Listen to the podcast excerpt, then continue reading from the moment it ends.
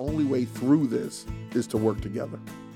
So it's not just affecting the Jews, it's not just affecting the blacks, it's affecting everyone with a pulse. So when we look at at this this, this how do we fix it? Man, we have to vote. Hello and welcome to another episode of Pod County. I'm your host Kyle Grantham, and today we've got Ivan Thomas in the studio. Ivan is the CEO, founder, creator of DETV. He manages channel Comcast channel 28 for the city of Wilmington. Formerly the head of WITN for the city of Wilmington. Uh, it's channel 22 in the city on Comcast. We are channel 22 on Comcast outside of the city. And Ivan, just just a self-started, self-created media guru. We'll we'll hear on the podcast kind of how that happened, how he got to where he is, and uh, some of the things that he is involved in, whether it's the Blue Coats, uh, DETV, or just general uh, trying to make Wilmington a better place, uh, try to get some positive vibes in the community. Uh, so sit back and enjoy this episode with Big Ive, Ivan Thomas.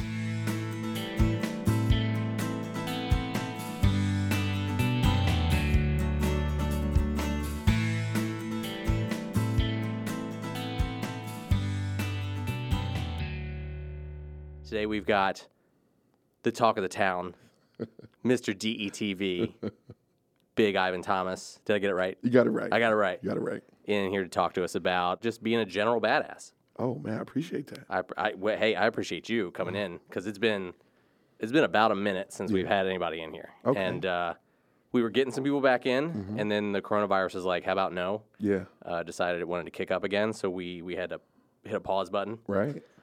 Uh, but now we're gonna try it a little bit, you know, because why not? Yeah. Yeah. Why not? So uh, Well, thanks for having me, man. I thanks, appreciate it. thanks for coming in. Thanks for making some time. Want to hit a bunch of topics with you, Okay. but I want to start at the beginning. Okay. So, walk me through the beginning of the Big Ive story. Where, where, where were you born, and where, where'd you, where'd you come up? Oh man, um, I'm I'm born and I'm raised um, South Bridge in Wilmington. I moved there. I moved from there to the east side of Wilmington around about 15 years old. After that, you know, I, I just want to say, I had the best freaking parents in the world. You know, they never let let me know that we were broke. You know what I mean? I thought I was rich, and I was with with love and and and um, just just good parenting and good siblings. You know, I went to Glasgow High School, worked at Chrysler for two years. Right, left left Chrysler because I was like, yo, this is not for me. Like, no, I'm I'm not. I'm not nothing knocking it. It's just it just wasn't for me. So I ended up going to college. I went home um, one day, and what it was was like at Chrysler, you had to get like 90 days before you became union, right? I kept getting 89, and it, I, that happened like four times in a row. And I'm like, look, I need something, you know, I need something more. And college was never like really an option, you know. It wasn't. It wasn't like, hey, you're in high school, your senior year, you know, the coaches looked at certain players, right, for going college material, and I wasn't one of them. So I went home one day from Chrysler, and I was like, yo, mom, um, I'm gonna try this college thing out. By this time, I'm like 20 years old, right? And I applied. I got accepted to Delaware State University, and man, that's where that's where Big Ive started. Like it, like that's where my personality. You know, like when you go to college, it's like you you find yourself, mm-hmm. right? And that's what happened with me, man. And bam, you know, I, I went to college, I went to DSU, and it was just a beautiful thing because I saw guys, you know, that looked like me, right? That were smart and how that was intelligent, that just had more than a grind. And that was something I didn't see, like in my in my neighborhood, in my community, right? I saw a little bit of it, but you know, it was more cats doing, you know, bad stuff. But I never saw a guy that looked like me that was a bio major. You know, I never saw a chick that came from a, a you know another hood that was a chemistry major. You know what I mean? So it, it kind of plays on your psyche when you're young and you and you see that. You know, I remember I was in it was a Thursday and I was in business law class, uh, Mr. King, right? And he said, "You'll be a fool to graduate from Delaware State University with a business degree and work for someone, right?" And it kind of just messed with me, and, and right. And what happened after that, it was just something totally different. It just changed my life. My father had a stroke, so I had to leave college my sophomore year. Right, I left college and and I went home to help him. Right, I was that, that was it. I just I, I said I gotta go home, and no one was there to say nah, don't go home. You know, I'll take care of it. I'll take care of dad. I'll do whatever, whatever.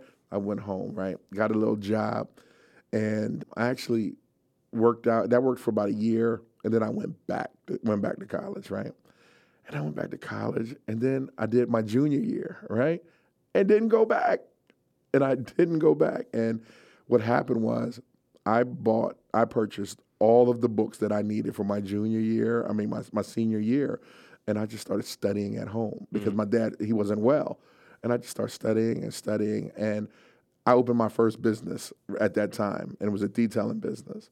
And what I did was I became friends with the GM of the Porsche store. And at that time, it was Winner Porsche. His name was Steve St. Clair.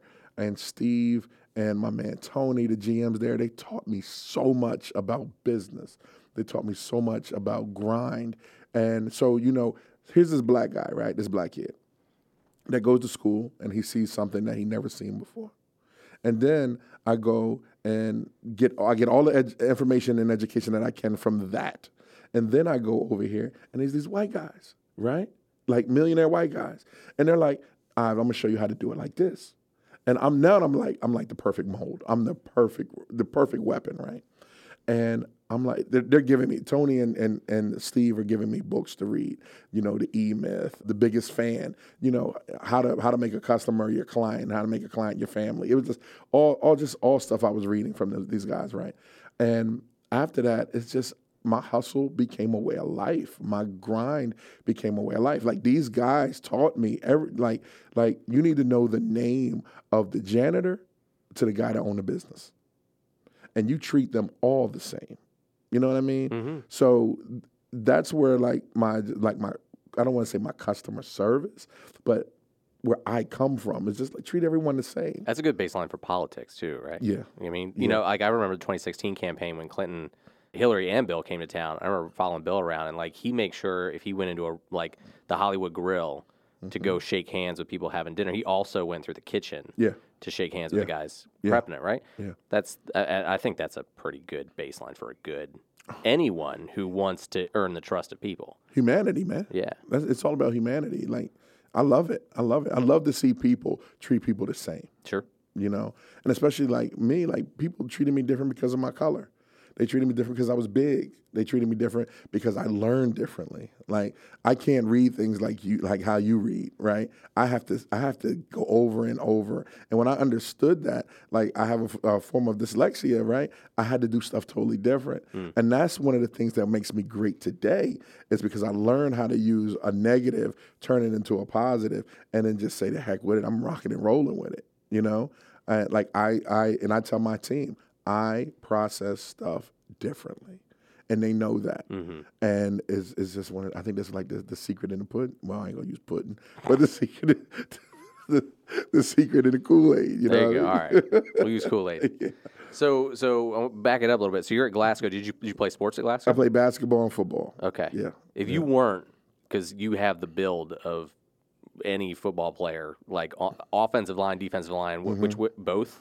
I played uh, defensive end Okay. and inside linebacker sometimes Okay. on, special, on some plays So you were hitting dudes, i was hitting dudes and then you were then you were probably in the middle on basketball yeah dunking yep, on center dudes. straight Yeah. center straight center and sending it back. The, and the, go, Court going, we going back that way. Let's go. Yeah, yeah. Right. All right, and then so so when you but you you left high school, Mm-hmm. you do, you weren't gonna go play. When you went to DSU, you weren't trying to play. You were just trying to learn. Yeah. So I, I get to DSU, and it was about education, Mm-hmm. right? And but what so was what was so ill, I wasn't ready for education. Mm-hmm. They didn't. They, they weren't worried about that in, in high school. You know what I mean? When you're in high school, they was just worried about going to the states. Mm-hmm. So again, certain players had had certain you know things that that coaches pushed along. Sure. You know, and the other players were like you was you was left to your own devices. So I get to college and I realized I wasn't even ready. You know what I mean? I was reading on an eighth grade level. You know what I mean? Because from high school they just pushed you. So what happened was I had a, a, a, a it was a girl in college that would meet me in the library, right? like three times out of the week, and we would spend like an hour and a half, and we would go through reading. Mm. You know, she would help me with my comprehension. She would help me to know, pronounce certain words. You know what I mean? And even like to the day, what's so what's so crazy about it, right? Is today I still like don't feel comfortable enough to write. Mm. So what I do is I put all my effort in the video. You know what I mean? Sure. Yeah. Like I'll write and be like, okay, team, you know, make that happen. Yeah. You know what I mean? Yeah, this, yeah, yeah. this is what like perfect. My, my homegirl Shoshana. When I first started, I don't know if you probably remember. She was uh, a short Mm-hmm. chick with pink hair. She was my wordsmith, right?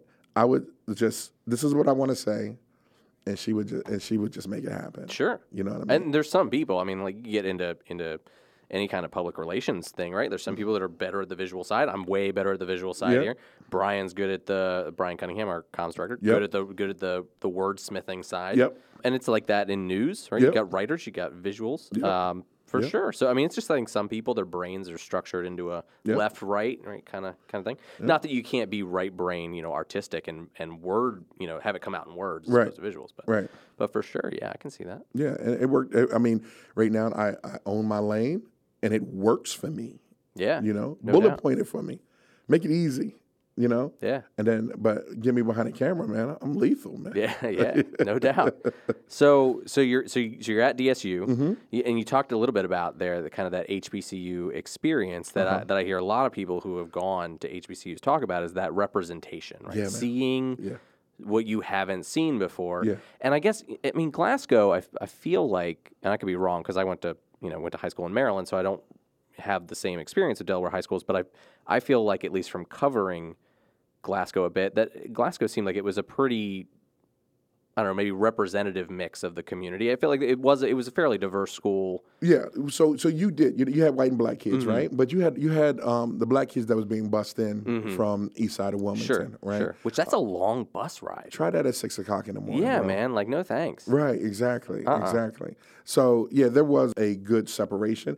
It, there was a good togetherness of people coming in one facility, Mm-hmm. but there still was a separation between you know black and white. Because in the community, it's different. You're not going to a mixed community after that. Exactly. And Gotcha. you're going back home, you know, it's like that herd mentality, you know. So so you take that and then you take, you know, Wilmington um, in 2000 and well 1989, Mm-hmm. you know, well 1994, 93, 92. And you take Wilmington and you look at Wilmington and you remember on from like 6th Street down to 4th Street, those were the, just like the black stores. Mm. Sixth Street up to like tenth, eleventh. That and we're talking about when Wilmington was the banking capital, the credit card capital of the world. Sure. Those were like that's where all the white people would stay. Which is not that dissimilar now. Right. right? I mean, there's definitely a divide above Sixth Street still. It's still it's still a, it's still a little. It's Yeah. still a little, but be, before then it used to be a major oh, divide. Oh, for sure. You know what I mean? So that's how I was in high school. You know, you had some white friends that you would, hey, what's up? What's going on? But you wouldn't hang with them, hang Mm-hmm. with them. You know what I mean? And then if you did, you was like you call a sucker or whatever, whatever. So you know, I grew up with with that in my jacket of being around it. You know, so when I get to college, I was seeing something totally different, Mm-hmm. and I was like, yo, like like this and i remember right i was sitting outside of the student center and it was a senior i think he was a junior his name was tony you know from dc his name was tony man nickname tony man right and tony man this girl walked up. She was like the baddest chick on campus right? And she was like yo joe yo young you gonna help me study? He's like yeah i got you. And tony man took, looked at me and said yo don't you don't ever forget every smart every beautiful woman want a smart man. Mm.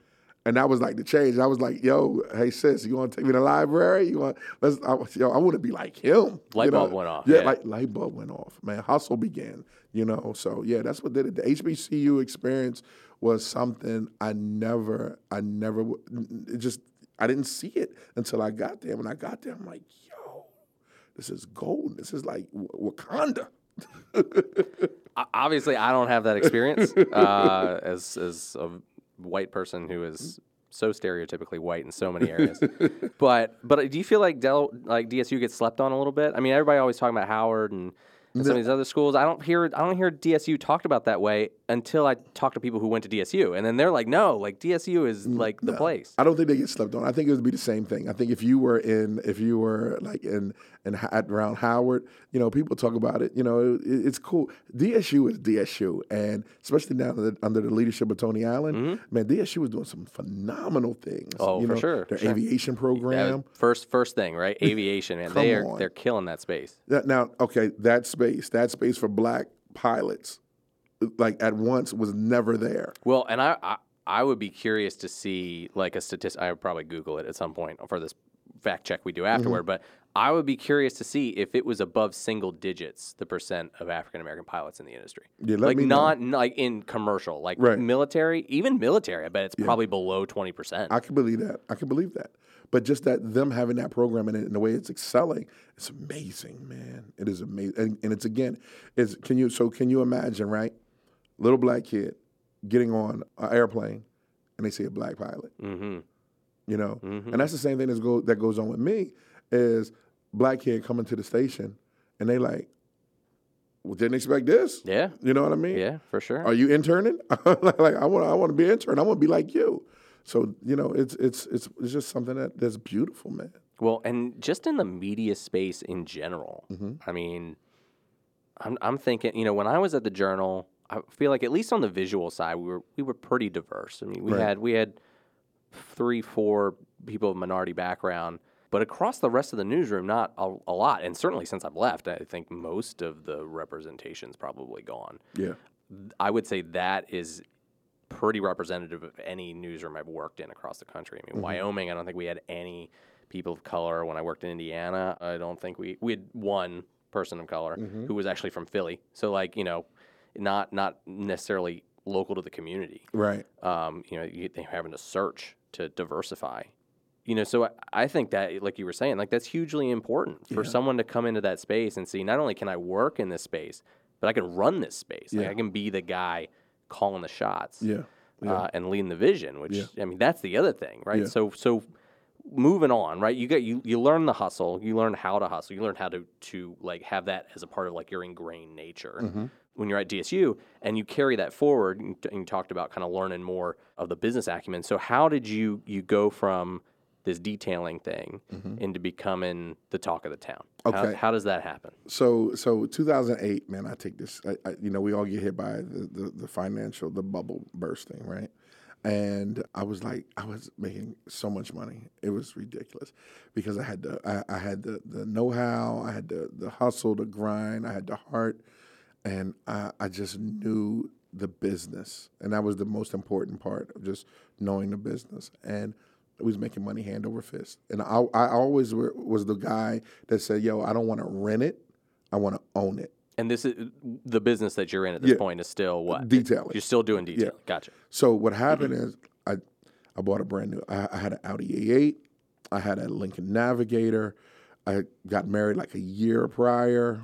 Bought a home, and then the bubble. Here come the bubble. Boom. Psst. And I lose everything Mm. Except the Audi. Like the bank didn't even want to come pick the truck up. Right. Like, no, I'm not doing it. Now they like we good. I lose the house. We had to move into an apartment. I was still trying to hold on to the, the building. The landlord, the landlord was like, "Look, what can you pay?" You know, mm-hmm. because I was I was there for so long. And for them too, like taking it from you isn't going to do a whole lot because Yeah. who's going to come in? Nobody's got any money. And that's what that's exactly what he says. Like, Yeah. if I give it, if you leave, like who going who's going to be? Get come here.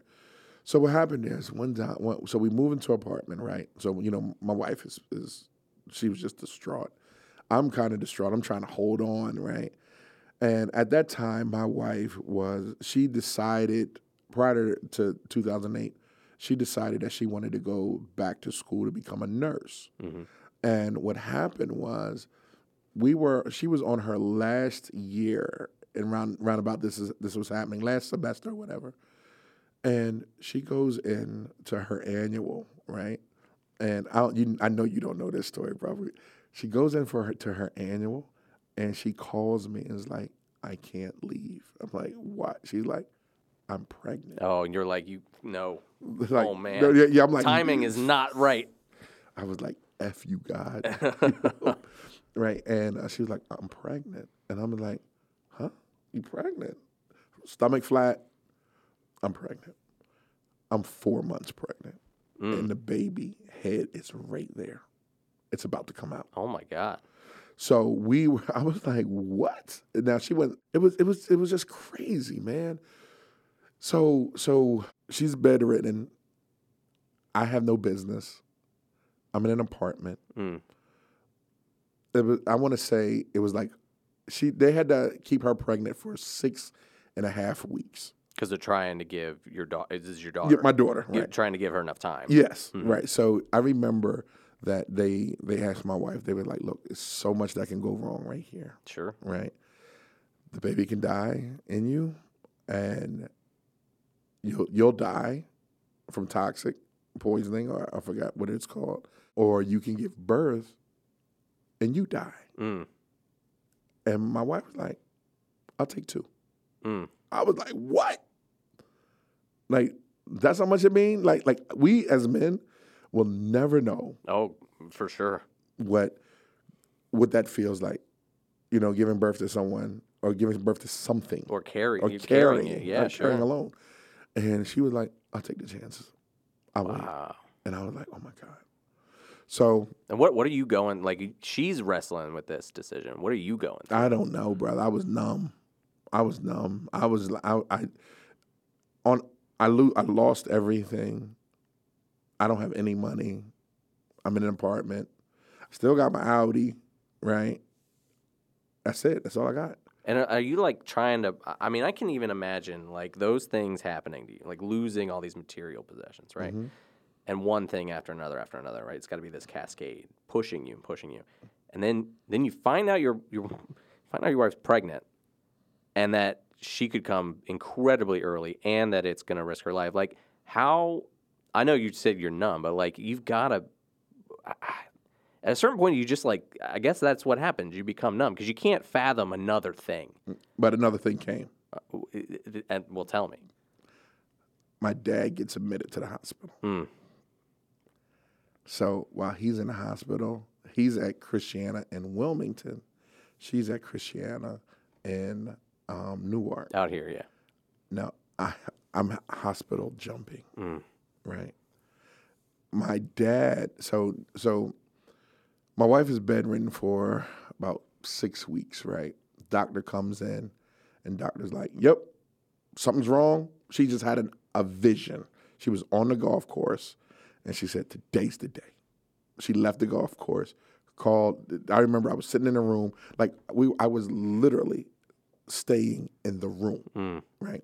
And I, it was so bad. And this is one of the things that changed my life about about everything that I knew, everything that I thought I knew, and where I want to go as a human being, right? I'm so broke. I have no money to buy deodorant. I have no money to to to do anything, right? And my at this point, my wife got her degree from the hospital bed Wow, that is for- dedication. for nursing. right? your your wife is already a superhero. Yeah, straight superhero. point. Yeah, straight superhero. She gets her de- her her degree. She already had her degree, uh, her master's in business. Now she she she changes her whole thing if she wants to become a nurse, right? Oh like, yeah, I hear you. So she gets her degree in the hospital bed. The teacher actually comes to the hospital and gives her her final. That's amazing. Yeah. Shout out to Nurse Monica. um, so she gives birth. The doctor, we, we do this, the emergency C section. She gives birth, right? Madison is born one pound, three ounces, Mm. right? Micro preemie. Do they? Then they even give you a chance at that point. No, they were still like, oh, like.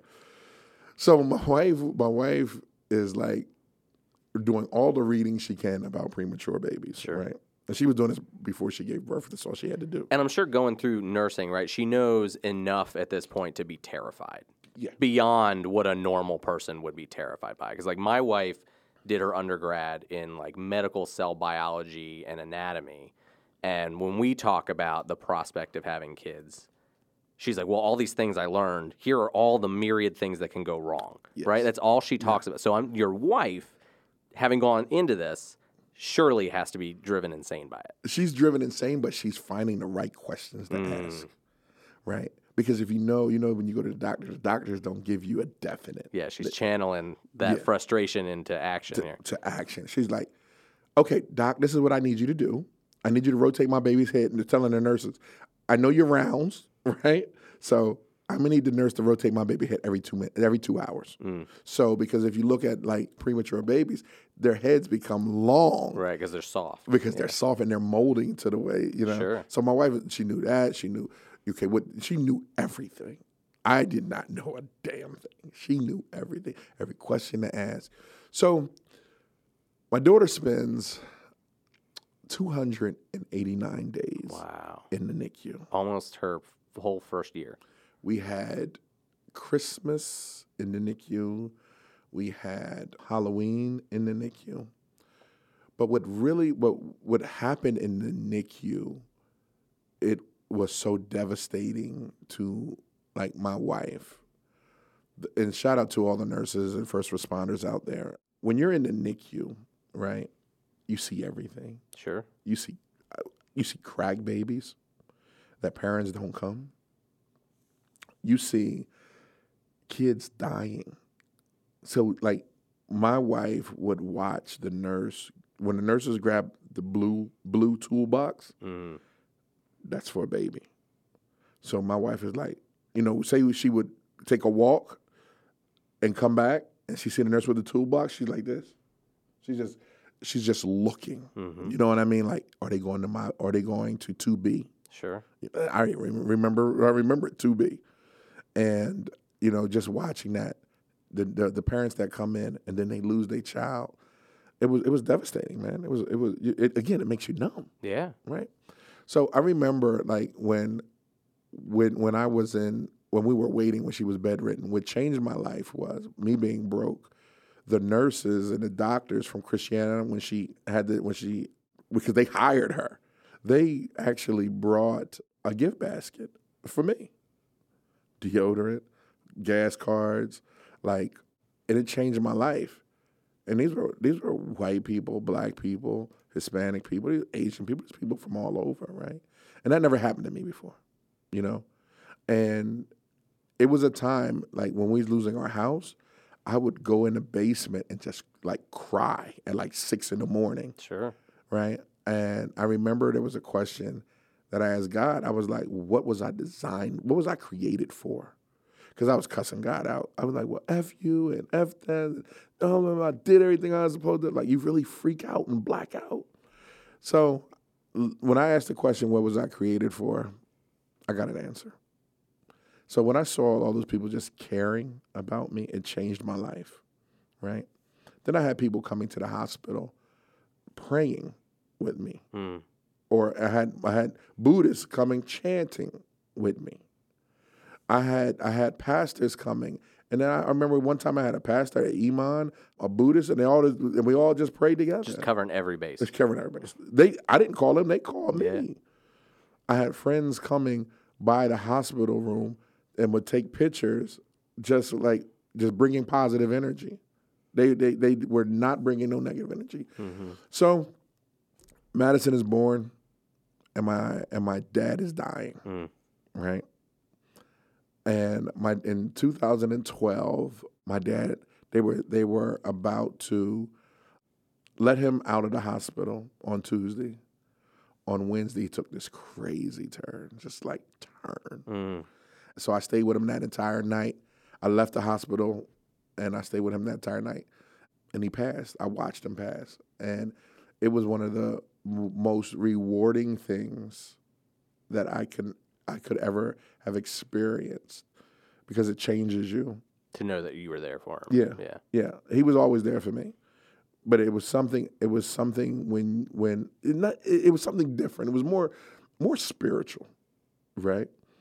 When you watch the man that that gave birth to you, that that that that supplied the seed, and you watch him get older in his years, and then you watch him close his eyes, and you watch something leave his body. That was the thing. I saw it leave his body. Mm. And when I saw that, I was cool. I was I was I was at peace You could, yeah, because you could accept it. You I could, accept You could it. feel it Yeah. happen. And like even to the day, man, like he's always with me. You know what I mean? If I see that red a red cardinal, I know like even with my business decisions or whatever, you know, I miss him, yeah. But um watching just, you know, my dad on one side dying, Maddie on one side being born, you know, and then okay. And at that time I I picked up a camera. You know, when Maddie was in the hospital, I picked up a camera. When she was about to be born, I picked up a camera. And I was like, I'm gonna just take pictures. I'm gonna just take pictures. And then it went to me speaking for the mar- speaking with the March of Dimes to room full of fathers on how men deal with premature babies and financial and, and, and being married. You know what I mean? It's like everyone becomes numb. And now and then it went to me blogging about it and creating a site called madisonsdaddy.com. And then one day after that, I met Tim Fontaine. And Tim Fontaine was a, is a cinematographer passing through Wilmington, just getting something to eat. And we were talking, and he said, So, what do you do? And I was like, Nothing. Totally unemployed. Right? And he said, Why don't you just come hang out with me? And I went, went, long story short, hung out with him.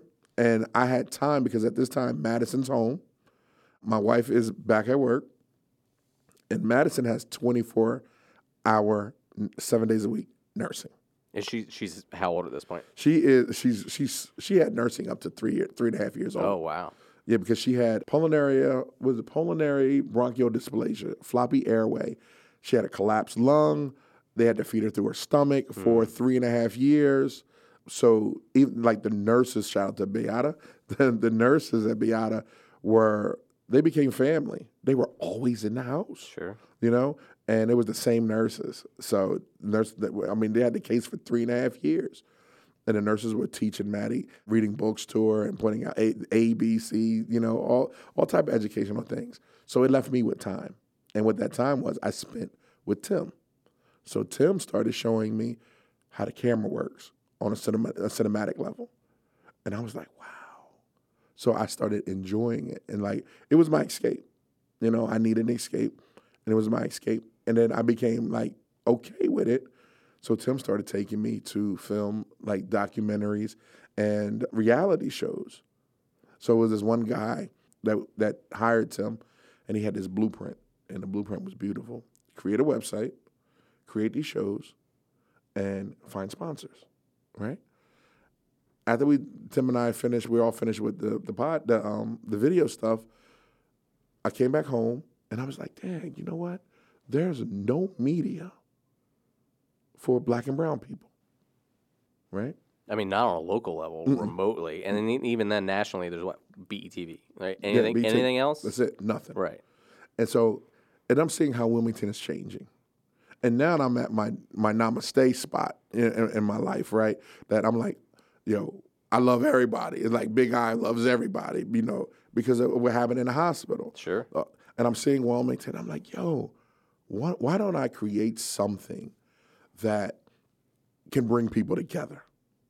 No matter your your race, no matter your your your ethnicity, no matter like your political party. Why don't we just do it? I'm gonna create something like the weather. That no matter what you you're into, you're you're gonna like it and you're gonna need it, right? And it, at the at the early stages, it was called City City Focus. Yeah, it was called City Focus. My first person was Hanifa Shabazz, and then Donald Morton, and it didn't take off until one day I was home and I was watching TV, and I said, and I saw it on on, on like TV. It said NJTV, and I was like, I called Saquon, I called Tam- Tamara Varela because we were all broke, right? And I and we and we met at my house, and I said, "Yo, what do y'all think about this?" And and Saquon was like, "If we do this, you know, this is gonna happen. This is gonna happen." I'm like, "All right, cool." So Saquon taught me like photojournalism, right? How to tell a picture, how, how to tell a story with a picture, how to caption it, right? I'm like, okay, because you know I ain't writing that much. and I remember Saquon told me that he was like, "Yo, um, it's a very expensive hobby." Yeah, for sure. And I was like, yeah, okay, all right. um, but he said, but when you get into it, he said, I'll I'll teach you, but when but you got to be serious. And I was like, all right, cool. And at that point, you know, Saquon was doing he was freelancing a lot, and then he was doing um, stuff with um, the 87ers. Okay. So that was a, a lot of the content that we was putting on on the page. Well, we created a page with my man Lindsay because Lindsay was like, "Yo, you need a website," and I Right. was like, "All right, cool." He put together a website for like 250 bucks for me. I scraped up right, and I had this old van. Yep. The, Yep. The old white the van. old white- I still got it. Is he coming to like film or kidnap me? What's happening? I don't know. Then My man told me, he said, "Yo, you should get a trench coat. This van should come with a trench coat and for and a free candy sign on it." But at that point, you'd get out and you'd look like uh, what's his face from from the Matrix. Um, You, um, you know what I'm talking about, yes, yeah, yeah, yeah. I right? You get out in a trench coat like that. Morpheus. More. There you go. Yeah, that would have been. I don't know. People have been like, "Wait, what's happening? Is there a break in the simulation? I don't know what's going on." Red pill, blue pill. Yeah. Yeah, so so Lindsay like Lindsay bought me he bought me my first set of cards because I had no money. It was like twelve dollars and fifty cent. I owe you some card money, Lindsay. And he, and he built the website, and we were just taking just going around shooting, putting stuff up, just putting it up, putting it up, putting it up, and people thought I was crazy. They thought I was a lunatic. They, big black guy hopping out this van talking about tell me some positive stories, right? People laughed at me. People like really didn't think that it would I would be where I'm at now, you know, and but I had that determination. Like screw you, I know what I'm about to do. Yeah. Tell me I can't do it. Tell- It's just gonna fuel me, yeah.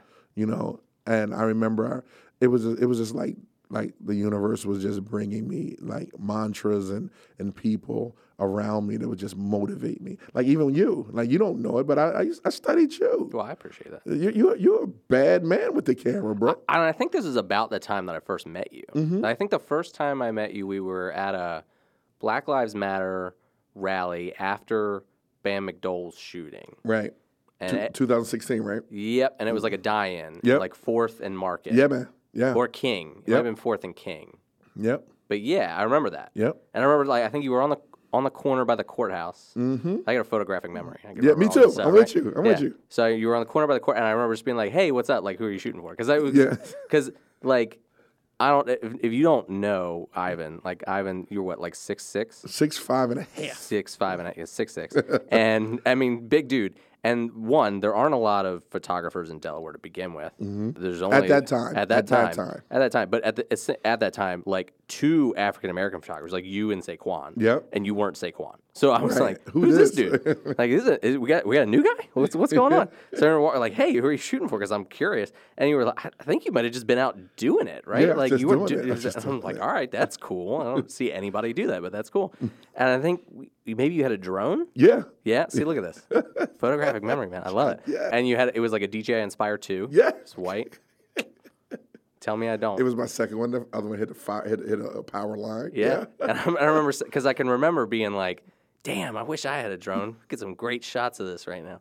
Because everybody's like laying in this intersection, and then there was one dude showed up in like an army, army get up. Army fatigue. Yeah. Yeah. just to like scream at cops, which was you ain't missing. He's still around. yeah, I know. I figure. Yeah. Anyway, so I think that was the first time I met you. Yeah. So I appreciate that that you like looked at my stuff. I, you know, I, I had a good time while I got to do it. Yeah. It, it was so you know Saquon um, was telling me like, yo, you want to be great, you got to study the greats, and that's what it was. It was like, and, and, when he showed me who you were, I was like, yo, this dude is phenomenal. Well, all you right. know, no for real. This like- is already going to go out. I'm. You don't have to pay Okay, me I- anymore. it's fine. Man, look, you are phenomenal, bro. I and and appreciate and so I was like, he was just like, look at the composition, look how he's shooting, look how this guy's shooting, look how this guy shooting. I was like, one day, just one day, I'm gonna, I'm gonna get on that level. I'm gonna just get away from this Canon 60D.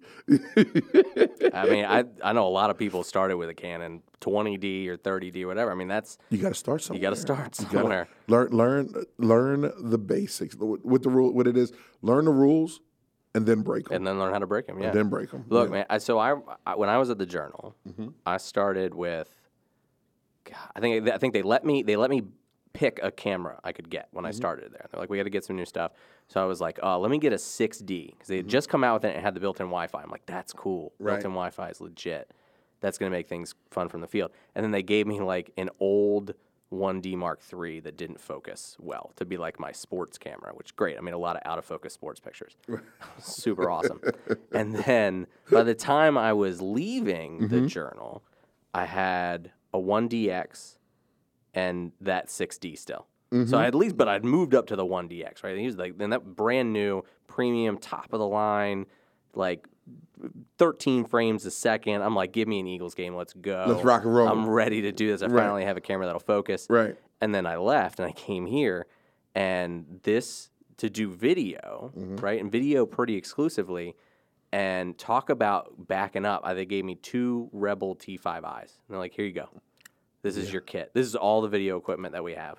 I know you wanted to scream. I had to work with those for 18 months. I remember. That was I'm like, not. Yeah. You ever see Harlem Nights? yeah, yeah. it was Yeah. the it, pew, yeah, pew. yeah, yeah. So, but that's the thing. Like you're talking about, like once you like the, the it's just a tool, right? At the end of the day, you can work with a 60D, a, a Rebel that anybody can go get at Best Buy, Mm-hmm. or a 1DX.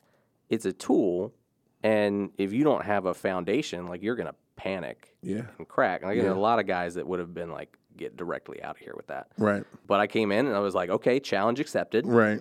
Right. uh, and I'm gonna I'm gonna do everything I can with this Mm-hmm. to show what if we do things the right way, right. what the benefit can be. So you know, for a year and a half, worked worked with that those tools, and our numbers went up 400 percent on views. We went up 800 percent on engagement.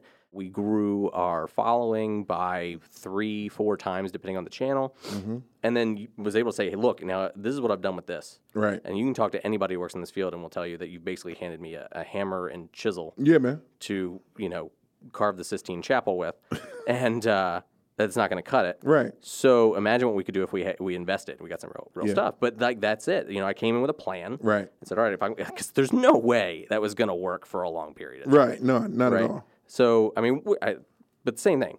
If you, if you build the foundation and you hustle on it, Mm-hmm. you'll get what you need. Yeah. Right, and you you embody that. Yeah. because that's what you've done. Yeah. Thank you. I, I'm. I'm. I, I'm. I make. I make. I make stuff happen. Yeah, I, I like my baloney never had a first name. No doubt. no doubt. I can't even im- like. I'm not a big baloney fan, Right. but if I'm gonna eat bologna, it's probably gonna be Oscar Mayer I hear you. because it's the only one I know of. Right. Like I wouldn't know how to gauge bologna worse than that. Yeah. And that's the thing. It's like the the tools, the things that you have in front of you. You going what you gonna do with it? Yeah. You don't. Sometimes you don't have a t- you don't have a moment to to to, to get angry or to, or to complain. You just gotta figure it out. Well, and if you're hungry, you're gonna eat. You're gonna eat. Oatmeal is, vet, is better than no meal. That's true. You know what I mean? That's that's true. These are quotes from dudes that have been broke. Okay, like uh, like we're gonna make it happen. I don't care. You know, I mean, it's things like that that that hardwire you to just be like, I don't care. Give it to me. Yeah. You know, like Ivan, you like when we was going for the TV station, people said you don't have an experience. I don't care. I'm hungry. You know what I mean? Yeah. The worst thing you can do and the best thing you can do is let me out this basement. You let me out this basement, I swear, I swear, I'm gonna create some stuff the state has never seen before. And that's what they did. They let me out the basement. I get that, man. Like I, my first job out of college, well, I did I did an internship. I and I got a job out of the internship. Mm-hmm. Uh, like an editor knew an editor knew an editor, and you know you know how this industry works, right? It's a, if, if a lot of people will pay it forward, but you got to know somebody who knows somebody. Who knows Right, somebody who exactly. And took a job in Southwest Indiana. Mm-hmm. I was making twenty eight thousand and change. Mm-hmm. Didn't even know to negotiate. Right. And they offered me that. I'm like, cool job, job, cool. Yep, let's do Let's it. go. And then moved to Indiana. I'd never been to Indiana. Right. I had never, like, I'd rented an apartment in college, but I'd never had to go. It was whatever. It was off campus housing, right? Like, Right. they knew their market. Everybody at the school kind of knew where you were going to, whatever. Now I'm finding an apartment on my own Right. in a city I've never been in, Right. uh, having to figure out how to pay rent and get food. And Right. man, I ate a lot of ramen. Like a lot. That was a, it was ramen and spaghetti. There you It go. was cheap as hell. Cheap as hell. And so I get that. And then after a year, they laid me off. And they were like, "Here you go. Thanks for thanks for coming." Right. And I man, I was I will say I made no money. Like I came out with probably like I had burned into my savings to, Right. to do that job. But still the best paper I had worked at from a from a and I don't want to like undersell the people I work with at the news journal because I I loved that staff, but like from a staff structure and support perspective, like I had a photo editor Right. who like wanted to teach me all the time. Right. Wanted to make sure that I was like getting stuff that would push me and grow. Nice. And the editors there, like the the editor in chief of that paper, his site was on corporate. He didn't care about Right. people in that newsroom. Right. How do I get a corporate job? Oh, I got to trim fat so corporate look makes me, you know, thinks I look good. Right. And he got his corporate job. I got laid off two months later. The dude was a corporate. Mm-hmm. And it wasn't because he laid me off. He made a lot of cuts, but it was Right. just, you know, like forget about, you know, whether we're growing or. They brought me in at 22 to like teach people who'd been on that staff for 10 years how to do video. Mm. Right. So like you would think if you're bringing in, and I had to be the cheapest guy on that staff Right. and they're going to bring, and then they're going to just, okay, cool, thanks for teaching all these guys how to do it. Bye. See. Right. Last one in, first one out. Yep. So whatever. But you know, same thing. That hustle. Like I'm, I'm hungry. I want to do. I want to go. Like I took a job in Wyoming mm-hmm. because it was a job. I never. Only thing I knew about Wyoming is that like cows probably outnumber people. Right. And I, to this day, I, I should look it up, but I'm sure they probably do. but like same thing. Like I'm gonna go out here, I'm gonna do it, and I, I, I kind of, I don't, I loved that job because I got to do a lot of good assignments. Mm-hmm. It was cold AF, Yeah, I can imagine. like I can six months out of the year. Yeah. And that that was like no, and that's when I started looking and I, I wanted back out here, which was I was fortunate to, Mm-hmm. for that to happen. But like I said, I, I understand what you're saying though, because it's like if you you've had you've had a taste of something and then it gets taken away, Mm-hmm. and you just want to whatever I got to do to get back in it. Yep. I'm gonna go, I'll move to Indiana. I'll move to Wyoming. Like I'll go drive three hours through a snowstorm to get these shots if it means I'm gonna get a chance to do what I love doing. Yeah, it's the difference, isn't it? Right. And the difference doing what you love to do. And dude, I mean, I've done some insanely stupid things because I was behind a camera. Yes. Like I'm terrified of heights, but the number of catwalks I've been on Yeah. to set up remote cameras, Yeah. I've the, been on the top of the Delaware Memorial Bridge. I wanted to poop my pants the entire time I was up there, but I had a camera, so I did it. Right. Right, and it's just it's. I loved what I was doing, so I would put that aside. There would never in a million years would I find some reason to go stand on a catwalk that I can see through the floor 300 feet down Right. Right. to right. a basketball arena floor. No, Right. no way. It, it, it is so amazing doing what you love, and it's it's, it's like it's it's a it's a rush. Mm-hmm. It is adrenaline. Like it's, it's like you know when you watch Fast and the Furious, like when it come on, you see you see the the, the, the carburetor just open up. That's how it is, man. Like mm-hmm. when we're in production, it's like vroom, vroom. we're like, yo, you hear that? That's a, that's a 360 in there. You know? Yeah, yeah, I get it. I, I mean, it's funny too because there's so many shows that I'll watch, like for the cinematography. oh, oh, easy. Like Better Call Saul is a great show, Uh-huh. but I think I enjoy it on another level because I think it's the best shot show Oh, easy, that I've watched. easy. I got to go with Transformers. Oh, the movies. Yeah, Yeah, I, gotta yeah, Go, I to go with Transformers. for sure. Transfer, Michael Bay's killer. Yeah, especially i- even in his old work with the Got Milk commercial. Remember that? yeah. Yeah. Who who shot Hamilton? You know? Did he? Did he really do? Oh my God! Yeah, that was Michael Bay. Really? Really, man. No, and if no you way. and if you when you look at it, right? Look at this. It's the same tricks. Yeah. Not. I don't want to say tricks. I don't want to discredit him. It's the same shots and, and Transformers. No, but because he, has a very distinctive style. Camera's yeah, always moving. for sure. Yeah. Yeah. Camera's always moving. It's always move, and then like what I think really like elevates it when you do like those movies or like the Avengers movies. Yeah. is that so much of it you're shooting a blank canvas, right? Mm-hmm. You're shooting a green environment, and the actors. For the actors to be acting in that, like there's real things flying all around them, or trying to sh- ca- shoot them, or whatever they're fighting Yeah. like you think you saw that in like Game of Thrones too, Mm-hmm. right? Like there's that scene. There's a scene I think where like uh, Kit Harington is fighting a zombie bear or something, right? And if you look at the green screen of it, it's just a dude in a green suit on top of him. Yeah. But he's got to imagine it's polar bear. But like for the filmmaker, for someone like Bay who has these massive scenes with these giant robot things, to envision what is in the shot that doesn't exist Right. right? That kind of level. People knock him because everything's well, Michael Bay explosions, right? Everything's in, a, but he envisions these things where there is nothing, Yeah. and then brings it to you straight out of his head. That's like next level. Next level. The the the the, the car scene, the highway scene, when the two Transformers that turned into the SUV, Mm-hmm. you know, started skating Mhm. like on the highway. And you're like, what? come on now, What? talk Or, to him. or you, you know, you look at those scenes too. Like I think maybe in the first one, where like they're all riding in a caravan, and like one's a semi and one's a Camaro, Yeah, man. and then next thing you know, like you can envision in your head how that legitimate shot of an actual semi truck Mm-hmm. is going to flip itself into this thing, Come on. and yeah, it just yeah, yeah. I don't know that I I like I said, people knock him, but I appreciate that. I yeah, I appreciate him too. I and better like better call Saul, freaking amazing. Cinematography. Oh my God. it's crazy. yeah, the way they use color, the way they Oh, come uh, on, it's just Yeah, I, fi- I finally talked my wife into watching Breaking Bad. Mm-hmm. She wouldn't do it for years. Right. She couldn't get past. It. She the, hooked now, isn't she? she's uh, getting there. Okay. She's getting there. Yeah. I mean, you, you remember Breaking Bad, right? Yeah, yeah, yeah, yeah. Like the first three episodes, they like melt two bodies yes. in acid. Mm-hmm. She Yeah. would. She's the first one, and like the floorboards crack, and Yeah. it was human guts, and she's like, "I'm out. Yeah. I'm out. I'm done." And finally got. I'm like, if you just get past that, Yeah. the show is so. I can't. Mm-mm. I finally got her past it, and now she's like, okay, all right, I get it. I Yeah. get it. Okay, it's pretty good. You know, another one that's that's shot extremely well that I'm I'm freaking just a fan of is Casino. Mm, mm-hmm. Casino. You know, Casino man, the color tells a story. Like when Oh my your God, yeah. coloring tells a story. Mm-hmm. Come on, you know. Yeah. Like, come on, it's, it, and it takes so much.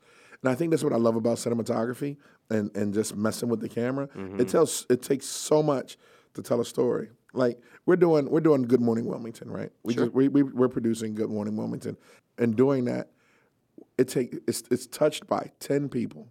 Ten people are on on, on set for that, you know, and then those ten people are playing two jobs, of, two to three jobs apiece. Sure. You know what I mean? And we was it was just sitting back and looking at the hours of it and was like, oh my gosh, the New Castle County Shark Tank Yeah. that we swim, shot. swim with the sharks. Yeah. Oh my God, that that was crazy. Yeah.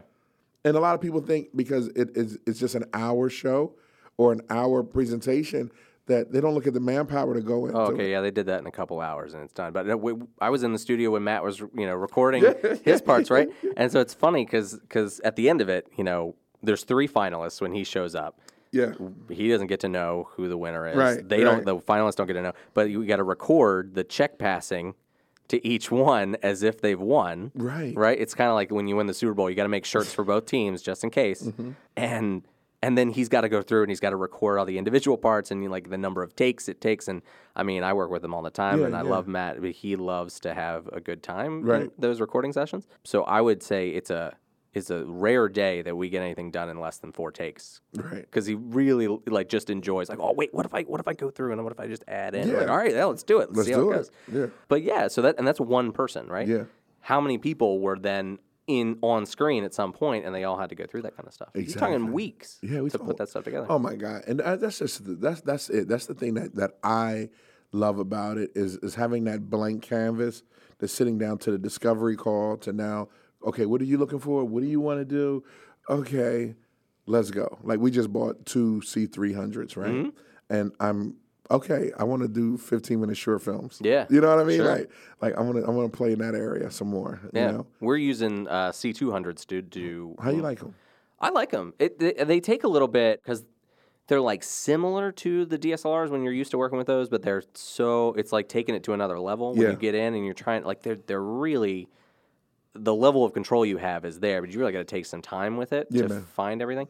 But we use them a lot when we're doing like live streams. Okay. So because we tried doing it with the DSLRs for a bit, but they'll they'll time out after like 30 minutes. The sensors Yeah. will start to overheat. Yeah. But the 200s have internal cooling. Yeah. So, you know, we can shoot something for an hour and a half and, and I don't have cool. to worry about it dying on me. Yeah.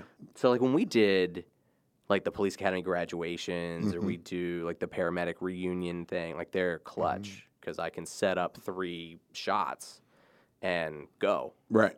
I mean, that now the 300, you're going to have another whole level of control with that. Yeah, Big can't step up. Can't wait. It's the Mark II, so Mm. we're excited what we're about to what we're about to shoot. You know what I mean? Nice. And it, it is about, like you said earlier, reinvesting back into your your your your, your craft, your sure, business. And that- every year we we reinvest in something, something huge, and that's where we at with it, man. That's awesome. Yeah. So I mean, we've kind of like gone off on a total tangent. we like kind of broke out of the narrative of everything, but I mean, we'll update. Your daughter's doing great now. Madison is awesome. Seven years old, just beautiful little, just a beautiful soul, beautiful spirit. And I think it's like she's been here before. Yeah. You know what I mean? Like, I mean, I've met her. She's she's great. You wouldn't know she was seven. no, yeah, she's so, so tiny. Well, but e- but beyond, like you wouldn't know she was seven. Just her personality, Oh, yeah, because yeah. she carries herself like she's like a thirteen year old yeah, she's freaking in a good way, not like yeah. She's the the the the thing that the person. I, I'm gonna say the thing, the thing that I think God gave me to to, to remember where all blessings come from. And do, you, do you feel like that? Like uh, generally, I kind of feel like this. Like there's a karmic balance, right? Like you went through absolute hell Mm-hmm. in the period up at the point that she was, you know, born, and then even for years after, she, Mm-hmm. she was trying to survive. And now look what you've got, Yeah. right? Like worth it. Yeah, it's all, and I think that's the thing in life. We don't know when we're going through what that what it looks like on the end, and we just have to trust and believe. And that is a lot of trust. hmm It's it's it's and it's a damn near equivalent to, to going to a restaurant and trusting that the people in the back are doing what they're supposed to do. Yeah, you better hope. Right, right. You know what I mean? Like sight unseen. Like you, you don't. You. I hope they they wash their hands. Yeah. I hope. You know. And I hate to put that picture in everyone's listening because they're down there gonna be sitting there thinking, Although if you've had food poisoning just once, Yeah. you know, You know what I'm talking about. exactly what the the end result can be if they're not. yeah, yeah. So it, you know, it's um, and again, it's one of those things, man. It hardwires you.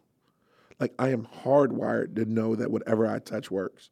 Like I'm not going to sit and I wonder is it going. No, we're going to do it. We're going to do it. That's mm-hmm. it. You know, going for the station. We're going to do it. We're going to win. We're going to get it. That's that's that's how I roll. That's how my team roll. If you got doubt, get away from me. I don't believe in it. I watched I watched Hell on Fire in my living room. I watched it, and I watched this, and I watched that, and it all worked out. You know what I mean? Yeah. and and, and it changes you to a point that you just become a better human. That you want to make sure that regardless of color, that everyone everyone gets has the right to a good education. Everyone has the right to to, to eating. How about that? Yeah. that? Basic. Let's try that. Basic stuff. Let's try that. Food, Food, healthcare, freaking food, a roof. right? Freaking food. Like it, it was times that, and I remember I was in. It was either it was either food or mortgage. Mm. You know, not rent, mortgage. Now let's think about the people that have to pay rent. It's not like you can go three months without paying your rent and it take them a year to come get your house. You can miss your rent and be in court on Monday. Oh, you mean three years paying or three months paying your mortgage? Yeah, before Yeah. they come get you. Yeah, for Yeah, sure, for sure. they come get Oh yeah, rent. As soon as you leave, they're gonna change the lock on that door. Come on mm-hmm. now. Yeah, You know what I mean? So, you know, it's like anyone listening, if you're going through a hard time right now, let's understand it. It will get better, but you can't give up. for sure. You cannot do that. And I, I've always found too. I mean, granted, I have not gone through it remotely the the depth that you had to go through at once. I mean, little things here and there. Mm-hmm. Losing my job was awful, but I was fortunate. I could go move back in with my parents, and I, you know, Yeah, for a I couple had- months. Yeah, not an Right? option You didn't have that. Nope. But I've, for me at least, found like every time I found a new low, it's expanded the high, right? It's supposed to. if I've had to go down lower, it just means when I get back, there's another level I can climb to. Yeah. Is at least it's like it's stretched. Like the more I get stretched, Mm-hmm. the greater the capacity is. It's like evolution, bro. Yeah. everything got to change. Like, and if you don't change with it, you know, you become that same stagnant person. What happens with water when water doesn't move? Yeah, it just sits and gets stale, right? Right, and Yeah. then bugs come and lay their eggs in it, and mosquitoes, and then you get then you got a whole new disease Mm. Because it's not moving. What this old guy told me at the Buddhist temple was, keep moving. Do like a running back. Put your head down and just keep moving, and eventually a hole will pop open. And when you see that hole, you run through it, like like like the devil's chasing you. 18 inches of daylight, Oh, right? go right. So every time someone gives me, a, a, a, I see that opportunity. Like I see an opportunity with the TV station, right? On what I can do, on what we can do, you know, together, the information and the resources that we can give to people. It's go time. I don't have a, I don't have a I'm done switch. You know, I'm there from seven thirty in the morning to my two you know two o'clock in the morning. I go home, take a shower, to close my eyes, wake up, take my daughter, my daughter to school to little, her little camp area for remote learning, and go back and go back and do it again. That's all I know. I won't fail. I can't fail. I don't know what that. I don't even know how to spell fail. I think it's P H A I L. Maybe. that's something. Maybe. But I, I, I don't know. I don't care. But I know that whatever I do, I have to do it to make sure that it helps somebody. You know, that's my code. My code is to make sure that I bring a smile to someone's face, and I believe if I can do that, that God will take care of me. So you, uh, I think that's that's perfect, and it really embodies kind of your approach, like how how I've seen you go about um, who you are and what you do, and I and I, I just like I said, I think it's just how I see you carry it forward in ev- mm. in everything. I mean, you when you took over channel, so backing up again, mm-hmm. you you operate channel twenty eight, Yep. Comcast, which is the city's public access Yeah. channel, right? ITN is the government access channel, Right. like we are, but but 28 is the public access channel. Mm-hmm. So you, when did you take that over? April 1st of last year, April 1st of 19. 19. Right. Who knew a year later what life was going to be like? Like, holy, Right. holy crap! And that was after you'd had a stint running I, WITN for the, for Yeah. the city. So I remember like going, got one time when I was at the Journal to cover something at 28. But you, when you you come in, you get a new vision for it, right? Right. What what did you want to do, and how have you gotten that far with it? Okay, so WITN or or which one? Channel With, with 28, 28. since right. you since you come in on 28. Okay, um, coming in on 28, man, we, I, I I just had this vision. Like, one, when I was in the basement, right, of the house creating DETV, I always saw a network. I saw health, A&E, kids, like programming for, again, black and brown, uh, black, a black and brown audience.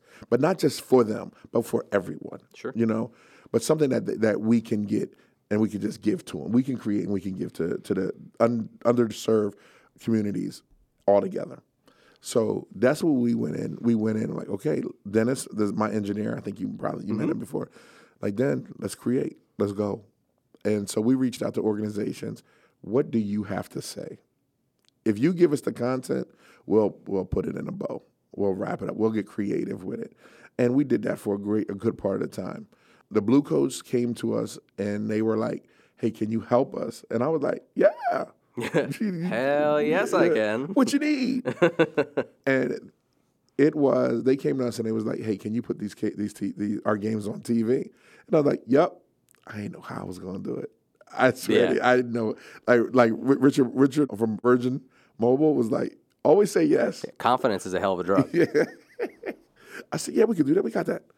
And I went back to Dennis. I'm like, "Hey, Dennis, how do we do this?" yeah. And Dennis was like, you know, he was like, okay, this is this is this was. Give me a minute, let me figure it out. He called me one day, said, turn to channel 28, and I turned to channel 28, and it was a he, he did it real quick. It was like like a blurb, and it was a picture of the court, mm-hmm. and I was like, yo, what was that? What was that? He was like, it's the court, and I was like, he's like, I did it, I figured it out. I was like, cool. Then it's like you know when you get to the next level of, of, of an accomplishment, Sure. you really start to see the power that's in there and then things that you can do. But that's how my mind works. It's always, okay, if I go here, it's just chess. It's chess. It's rook take queen. Mm-hmm. And I was like, if I can move that there, that means I can move it here with no problem. But first I need to move this to distract it. Mm-hmm. And that's what we did. We just started playing chess with it, right? And then we got to the point. So our, that chess game led us up to the governor on March 15th when they needed, hey Ivan, can you re- can you send a signal to NBC and statewide? Yes. We already sent the signal to from the field house. Mm-hmm. So what we so when we so Dennis and I sat down again, it's like, how are we gonna do it? I it? want to say, then you call De- Dennis. Dennis, right? Dennis, how do I do this? And Dennis was like, all right, cool. This is how we gonna do it. See, I need a Dennis Yeah, you need- sometimes. everybody needs a dentist. Because I remember, God, wasn't that like a Sunday or something? It was. I feel like it was an. It was the day that they decided that they were gonna do the stay-at-home order. I feel like it was a weekend because I remember getting a phone call, and I'm in Newark, and the, they're like, Yeah, "Hey, uh, they're gonna make this announcement. They're gonna carry it here. Can we put it live on our thing?" And I was like, "I am 45 minutes from the studio, and you're telling me this is happening in 30 minutes. Uh-huh. Yeah. So no, Yeah, yeah. I can't." I want to say yeah, it was. I Yeah. want- We so we we figured out how to. And this was this is the pivot because a lot of people didn't know how to pivot, and we was early in the game with it, bro. We was hungry, Yeah. right? And we was like, yo, ain't no turning back. We were the first media company if not the only media company in the state to pull this off. And I'm gonna tell you what we pulled off. We shot the governor's message, the third, I think his third COVID message. They came down to the studio. Mm-hmm. We had it l- live on TV, statewide, and we had it live on social media mm-hmm. at the exact same time on four different platforms, including Twitter, YouTube, and our website, and shot a signal to the, the, the governor for their website. Yeah. And we were like, oh shoot. Yeah. We just did it. We just did we did something. Yeah. You know what I mean? We did something. For sure. Then we were like, I, I'm thinking, okay, we need to market this. We need to now go from lease access and public access TV to distribution of content. So the second person we did it for was Reach Riverside. The third person we did it for was the Secretary of Labor, Department of Labor. And we were just getting data. So we now I go from lease access to now I'm, I'm capturing data. Sure. Like who's watching, how long they're watching, what's going, and we're and it was just going like super bananas. And then it went from, you know, um, more and more companies coming to us saying, "Hey, can you help us get our message in front of your audience?" Because no one in Delaware has an audience like Mm-hmm. No. Well, and since since WHYY ceased broadcast operations here, there's no Delaware specific broadcast anything. and that's what I'm building. That's exactly. So the ideas that I had in the basement of creating this network, DETV Kids, DETV Health, DETV this, DETV that, is everything that was taken away from Delaware. We don't. It's time now that we have our own PBS, our own WHYY, and that's what I'm building. You know, our DETV kids, and when so when when Department of what was it? DSEA came to us, right, and asked us to help them because at this time, you know, teachers was just reading in front of the cameras, right? But you know how our brains work. We're like, yo, I pitched it to them. I said, I got a Sesame Street format for you, but we call it DETV Kids. Mm-hmm. And we ran for months. We were going back and forth. They loved it. Then it was like, nah, we good. Mm. And I was like, cool. I'm, I'm, I'm, going gonna do it anyway. do it yeah, anyway. that's fine. And that's what we've been building. And when we built that, like, like, bro, it is amazing. It's supplemental edutainment for kids from K to 12. And man, we're like, we we're in production. It's it's amazing. When I show it to you, you're gonna be like, oh, oh Ivan, you tripping. You you be like, Ivan, you tripping. I wouldn't because I already know, right? Yeah. I already know not to doubt you. So like we have teachers right that's that's giving us their curriculum and even teaching and we like we got a segment called homeschooled right and it's, it's a seven and a half a minute teacher-based program that has the graphics and everything mm. behind them while they're teaching and then we have the interstitials such as like madison my daughter madison letter of the day right it's crazy bro that's awesome. yeah I, I got to tell you, man. I mean, it's so impressive to see you go and take that kind of stuff and just say, "I want to do this. How do we do it?" We we we we even got one better, fam. That we that we we we figured out.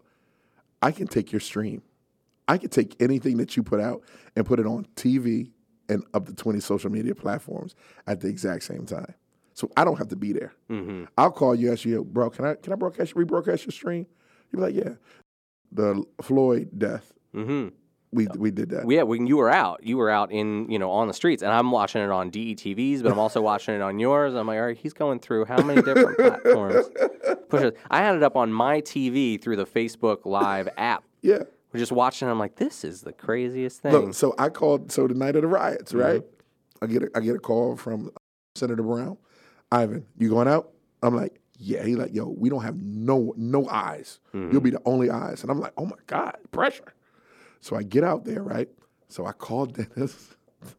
so first of all, we wired our homes that we can run the TV station remotely. if you need to, yeah. Right. So he's in Pennsylvania. He just started coming back to the station. He's in Pennsylvania, and I uh, like an hour past Philly, and I'm like, "Yo, Den, I'm great. Go live. I need a lower third, and I need you to send this everywhere." He was like, cool. He said, where you going live from? I said, my cell phone. He was like, what? All right. He said, so you going to test me? I'm like, yeah. And I went out there, bro, and all it was like this. It was straight cell phone. And you're just running it through a video capture card, probably, right? Nah, it? man. What, how are you? How are you? T- are, uh, is this proprietary? this like proprietary, this is the secret man. sauce? This the secret sauce. can't tell me what the 15 herbs and spices. are. But man, it worked. And after that, we picked up like fifteen thousand followers. yeah, It was, and when we found that out, we just started implementing it everywhere. Like when when when the mayor when when people came to us for their their shows for the primary, like yeah, it's gonna cost. Like I could get you in front of like I could get you with a push of a button, with a half push of a button, in front of six hundred thousand people. So they were coming to us to produce their show, and now I got to charge you for distribution because now I know how to get it there. And then, we, then on top of it, social media, like I can get that in front of everyone that mentions your name. Like, pawn takes rook. Mm. You know what I mean? yeah, So we went straight. It was let's do distribution. Let's focus there. If we can focus there, we know people will watch, and that's and now we just create dope stuff, and then make sure that I can send it to to Tommy on the east side, and I can send it send it to Adam and Hockessin, and it all just comes together to make Wilmington a better place. no doubt. And, uh, so we've been going. We've been going over an hour. Okay. I'm gonna let you get out of here. right. but I do. I do want to get your vibe because you were down there. You were in it that night. yeah. And I remember messaging you then, being like, Yeah. "I got to get you on the podcast because we got to talk about this." Because I think it's it's different. Like you can be in that, or you care. You have so much respect. Mm-hmm. Nobody's gonna mess with you. You could be in the middle of it, and you could be out there with a camera, and nobody's gonna dare. Yeah. But I know for like me, having I you know I lived downtown for five years before we moved to Newark, Mm-hmm. and like it was crazy to me to see what was happening. Like I I understood it. I Mm-hmm. understood the frustration. I didn't understand the outlet for a lot of it. Yeah, yeah. The outlet. See, see, this is the thing. You have protesters and you have rioters, and you have people that were just taking advantage of the opportunity. Mm-hmm. Because in the early part of me going live, and if you go back and look at the video, I was talking to a young lady out there. I'm like, this is not how you do this. I understand that you mad, but you don't. Why, why you gonna break into someone's store to take something if you mad? That's not how you get stuff done. Well, especially the ones you're going after. The, like those are people in your community. And and and those people that honestly, a lot of them that were breaking in and stuff weren't from our community. Sure. They weren't from Wilmington. I didn't know to recognize those those those plates. You know what I mean? Yeah. I didn't know who that was. So it was it was a hard thing to swallow when you see people like Matt Meyer, Congresswoman Lisa Blunt Rochester, Senator Coons, and then how about the people in the in the hood? You know, T from BV, BVD Barbershop. You know, doing doing what they need to do to bring the community together, and then one night it's ripped apart. Like it hurt. Like Eugene Young and what is his name, Wolfie, right? Were out in the street when I and you can see the video, and I'm like, "What y'all doing?" They were like, "Yo, we getting these young kids out of here." Yeah, for sure. And I thought that was like so heroic. You know what I mean? Like, like Eugene was like, "Come on, come on, go home." Like he's sending them home. You know, and it was it was just bugged, man. It was bugged. It was like it was it was you you would you was you would I was saying not my city. This is not happening in my city. This is not happening like like it's so many people that's working hard to create change. hmm And then that night it just it did something to me. It just it was it was it was it was devastating watch. It's like watching your city burn.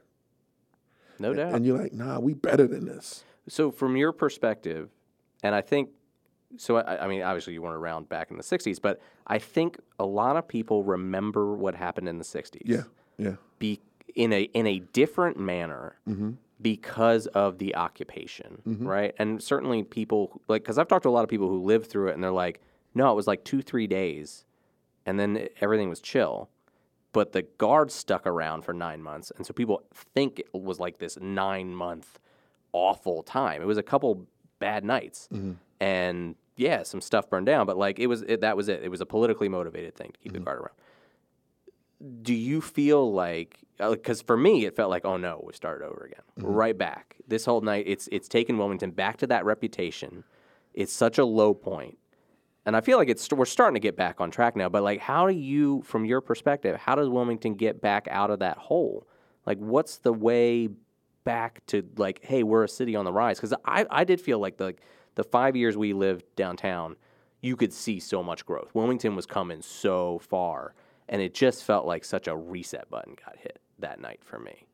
And at least like you listen to people talk the next couple of days, you know, especially like the guys down at Al's, you know, like I, you know, we've been here forever, right? And and this this happens. How do you how do you get past it and back on that growth point? I think, I think that's a great question. One, I think the answer is more of a, a witch's brew. It's so much that you need to you need to put in that witch's brew for that for the correct answer.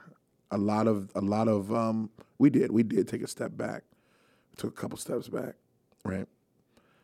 But so has the United States Sure. right? And it's scary, right? When you sit and you talk to uh, a Jewish person, they say this time reminds them of the Holocaust. When you talk to someone such as my uncle, he said this reminds him of Brown versus the Board of Education. And it's so common. So when when when blacks think of this time right now, Hispanics, Jewish people, all of us, it's all of us that are experiencing this exact, same feeling that we know the only way through this is to work together. So it's not just affecting the Jews, it's not just affecting the blacks, it's affecting everyone with a pulse. So when we look at at this this this how do we fix it? Man. We have to vote. It is so many people hurting right now. We have to work together. We have to put our, our, our, our, our attitudes and our prides aside and let humanity speak. Like Wilmington will be strong. New Castle County will be strong.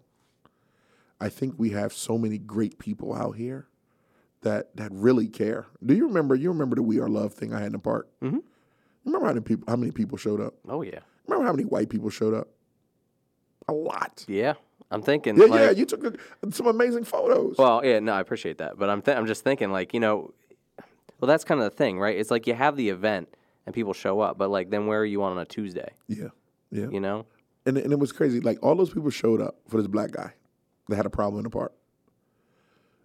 We need. You want to know how to get through this? We need allies. White people need to use their privilege, and black people need to use their privilege, and Spanish people need to use their privilege, so we can get through this. And that's the. I think that's the only way. You know, you can't just throw money at it. Sure. You just can't throw a prayer at it, and you just can't throw a march at it. Those probably used to work, but it's a new time. This social media thing, you know, is, is, is AI on social media thing. It's bananas, and it's changing. It's changing elections.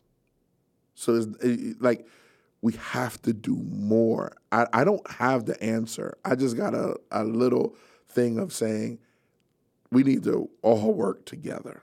You know what I mean? Because as much as you and I both love what we do and we love where we live and we love Wilmington, we love New Castle County, we love Delaware, people I think people need to from a from a from a a, a media guy to another media guy and like my whole premise of DETV, how do we make people better? We make people better by just showing them.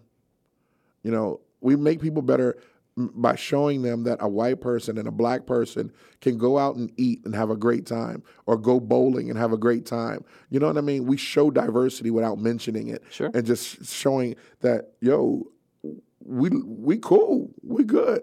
Let me show you what let me let me show you what collard greens are. You know what I mean? Well, I think that's that's when you know like uh, you've kind of reached a new point in, in culture Mm-hmm. is when like you can have a gay character on a show and the fact that they're gay is not central to their character. Right. Or you could have a black friend and a white friend on a show and the fact that they're different races isn't central to the plot. They just are. Like it's something, you know, whatever. And, but that was going to kind of be my kind of last question is like where do you see you and DT, DETV kind of fitting into that renaissance again, the next the next phase of the renaissance where Wilmington comes back. The next phase where we're going to be, we're going to be like ten toes in on just bringing people together. You know, we're we're we're not we're not a, and I tell this to everyone, we're not a black media company. You know, we're a media company that happens to be black. You know, I understand the power of media just like how you do. Like if I show if I show if I show more and and, and media has been been uh, been screwing us over for so long. Like you never see a mainstream of, of black authors, black lawyers, black chefs on the Food Network. But what if DTV you see a combination now, black, white, you know, Hispanic, you know, chefs, and showing and, and you're showing that consistently across the board. You know, it changes people's psyche. One thing that that Tim taught me is not just how to be good with the camera, but how to be good and great with the science that goes along with it. Mm-hmm. So, as much as I love what I do with the camera, I'm in love with the science. And if you look at my, my, my body of work, my body of work is nothing but science based. The angles, the, the, the, the symmetry, the storytelling, when the, when the music comes in. That's what I learned. You know, I can sit there and tell you all day and talk to you all day about oh how great it is. But I had to make a, a, a promise to myself that I wouldn't use this medium for murder, murder, kill, kill videos or anything that would destroy my community. For sure. And you know, even though I can make a bunch of money doing that, I chose not to. You know what I mean? So I, me, my crew and I are looking at it like, and my crew is diverse, and I got a lot of flack because of that. Right? I got Joe Trainer handling my marketing. I got Dennis, my engineer. I'm diverse across the board, and it works for us because we are are agents of change, and we believe that agents of change don't have to necessarily have to come with a with a certain color, but a red cape. You got to be what you want to see. Got to be what you want to see. So across the board, the the, the what we're the role we're going to play is Delaware's leading leading informational source for for resources and entertainment and edutainment across Delaware's lines that show diversity and how we bring how do we meet uh, problems and bridge communities through media. That's what we're going to do because it, it changed from being me just being an awesome photographer. It, we have a we have a lane now that we created that again. So far since we've been there, we had probably over 500 African American students come into a studio to see us. And they're like, "Oh, it's possible. You know, I can do this." So that's 500 storytellers. That's 500, you know, media executives. That's 500 camera people. That, that's that's that's whatever, and we just getting started. And it goes right back to what you saw at DSU, right? Right back, First time you got to see somebody representing stuff you hadn't seen, and now you now you get to full do it. circle, full circle. So we get these babies, and they get show, and they see these these babies can see. Remember that? Remember the the meme? It wasn't a meme, but the video on social media with the white the white little boy and the black little boy running to see each other and hugging each other. We saw that through media. You know what I mean? Mm-hmm. and millions seen it instantly. That's why we were so worried about, so focused on distribution. How many people see this instantly? And now, now we got that out the way, let's create some dope stuff so people can really see and really feel the impact of people working together. I hear it. So, so we just got a, a fifty-seven thousand dollar kitchen donated to I us. I saw that. I saw that on uh, Facebook today this Yeah. morning. uh, Chef Dana Herbert, right? Shout out to GE and for that provided all the appliances, the profile appliances, and BKT who sponsored the kitchen, bathroom, kitchen, and tiles over in I think it's like Elsmere. And imagine now watching something like that shot in Delaware with those C300s, right? That now has a, a black celebrity chef and a white governor or a white person from the community just having a good time. Mm-hmm. And they get that consistently. And then we do DETV, the um, little little chefs, white kid, black kid, Spanish kid, a cooking show. That can that's how we change Delaware. Let them see something they ain't never seen before On equal footing. on equal footing. Yeah, no doubt. Yeah. Awesome. Ive, thank you for coming in, man. Thanks Any- for having me. Anything you want to close out with? No, just thank you, man. I'm, I'm, I, I appreciate you in, in, you know, having me in your, in your space. Time and space means a lot to me, and this was a great 18 hours that we spent here. Yeah, it was a little bit. It was an hour and a half. How did these? How long does it do these usually go for you? I'd about an hour. Pretty normal. Okay. Yeah, 45 minutes to an hour. Sometimes, I mean, but if they get them good, then yeah, for sure they can go uh, longer. I think I, like the shortest one I did was Governor Markell. Oh, but, like he was on a tight timeline. Like he had to get. You mean country country singing, Marco? I know, right? We did not talk about that, and I'm like, how are you holding out on me with that, Jack? Like that was probably something we should have talked about. That was like the fastest interview. I was like, all right, I gotta get all this stuff I got to get through, and I got like 45 minutes. I was running through that. I think like the one I did with Sarah McBride was pretty long. She's got, I mean, she's got a crazy She awesome. life story. Yeah, yeah, she I mean, awesome. and I think the one we did with uh, with with Congresswoman Blunt Rochester was pretty long too. But that might be one of my favorite ones too. Yeah. So, but she, I mean, you know her. She's She's, she's great. beautiful. I love her spirit. Her spirit is Yes. mean. Yes. It's I mean, she just exudes Yeah. Everything you want in a person representing you. Yeah. I mean, she really. I mean, I'm I'm a huge fan.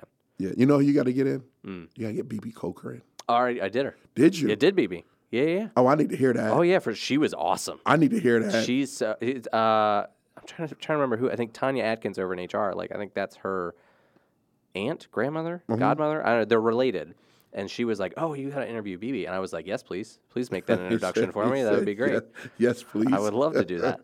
no, it's like you know, my bucket list is like Joe Biden would be great. That's probably not going to happen now. Don't say that. We had we have like one conversation with one of his spokesmen about doing it mm-hmm. about six months before he announced, and he was doing the book tour. And they're like, "Yeah, let's wrap up the book tour, and then you know he'll have some time back at home, and we can do it." And then it wasn't like four weeks later he announced, and I was like, "Well, guess that's not happening now." So, so, so, Mr. Biden, uh, President Biden, if Joe. you, Joe, if you hear this, you got two of your, your hometown media guys that that's looking just for some. We'll tag team it. We'll save you the time. Yeah. We'll do a. You, you can you can broadcast. Right. We'll do it here in the studio because you can do it from anywhere. Yeah, I can do it from already anywhere. bragged that you can do it from here. right. And uh, and there you go. You say it's it's two two birds one stone. That's it. So easy. So easy, Joe. So easy. We'll all wear masks. Yeah. We got COVID tests in the room next door. Let's rock out. We'll do them right there, Joe. if you're listening, If you're listening, we got you. I have been going down the list of people close to Joe Biden, hoping that like he'll see enough people in his circle that he wants to. right. So it hasn't worked yet. Don't give up. We're not giving up. We're gonna make it happen. Maybe once he's back in the White House, maybe he'll have like a Delaware media day. He'll just let us all come down, knock us that. all out. We need that because we've been we've been shunned. It's been a long time. No, We've been shunned with like what's you know what's going on here right now with the presidency. It's tough. I mean, I don't blame them because Yeah, I get it's it. it, with COVID and everything. It's Yeah, tough. I get it. I get it. Uh, but I like I got to shadow him one day, kind of the last couple weeks that he was in office, Mm-hmm. and it was the coolest thing. I mean, I mean, he's and I covered him for however many years when I was at the Journal, and Mm-hmm. he's just, he's just. I was a little afraid of him running because I knew it was gonna mean like everything, all this crazy stuff Right. that they're throwing at him. Like Yeah. you just and I didn't want him to have to go through that. right. You know what I mean? But I'm also excited for what the prospect of Yeah. him in office means. So Yeah. anyway, all right, we're gonna get out of here. All right. Ive, thank you, man. Thank you, bro.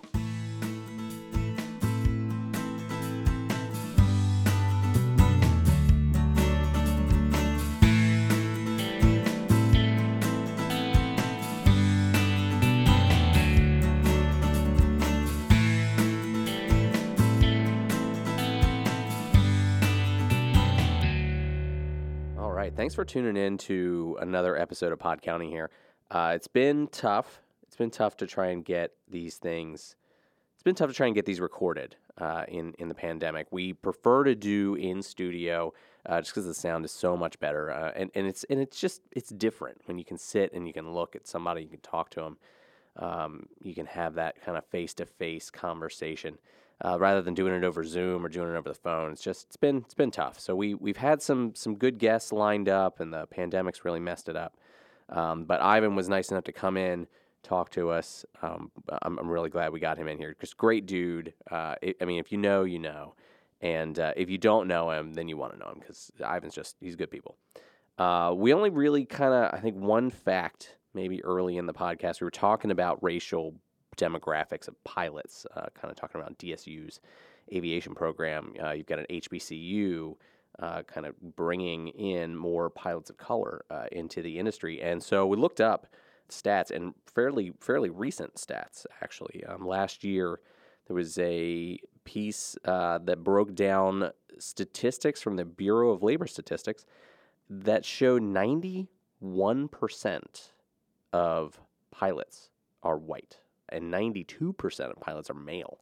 So you've got a very, very white industry. I think on the podcast I said I believe it's probably single digits uh, for African American pilots and in 3% of pilots African American.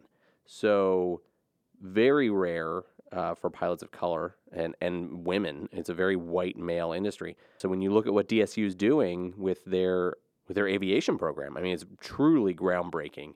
Something that can change the industry for the better. So I think it was really the only real fact we got into. A lot of stuff we talked about was Ivan's life coming up and, and, and what he's doing now, his vision for trying to make Wilmington and uh, New Castle County a better place. So if you want to check out what Ivan does, www.detvch.com, where you can check out DETV's content. Join us next time. Hopefully, next time isn't three months. Uh, we're hoping not to have another big gap between episodes here. Uh, but join us again for the next episode of Pod County.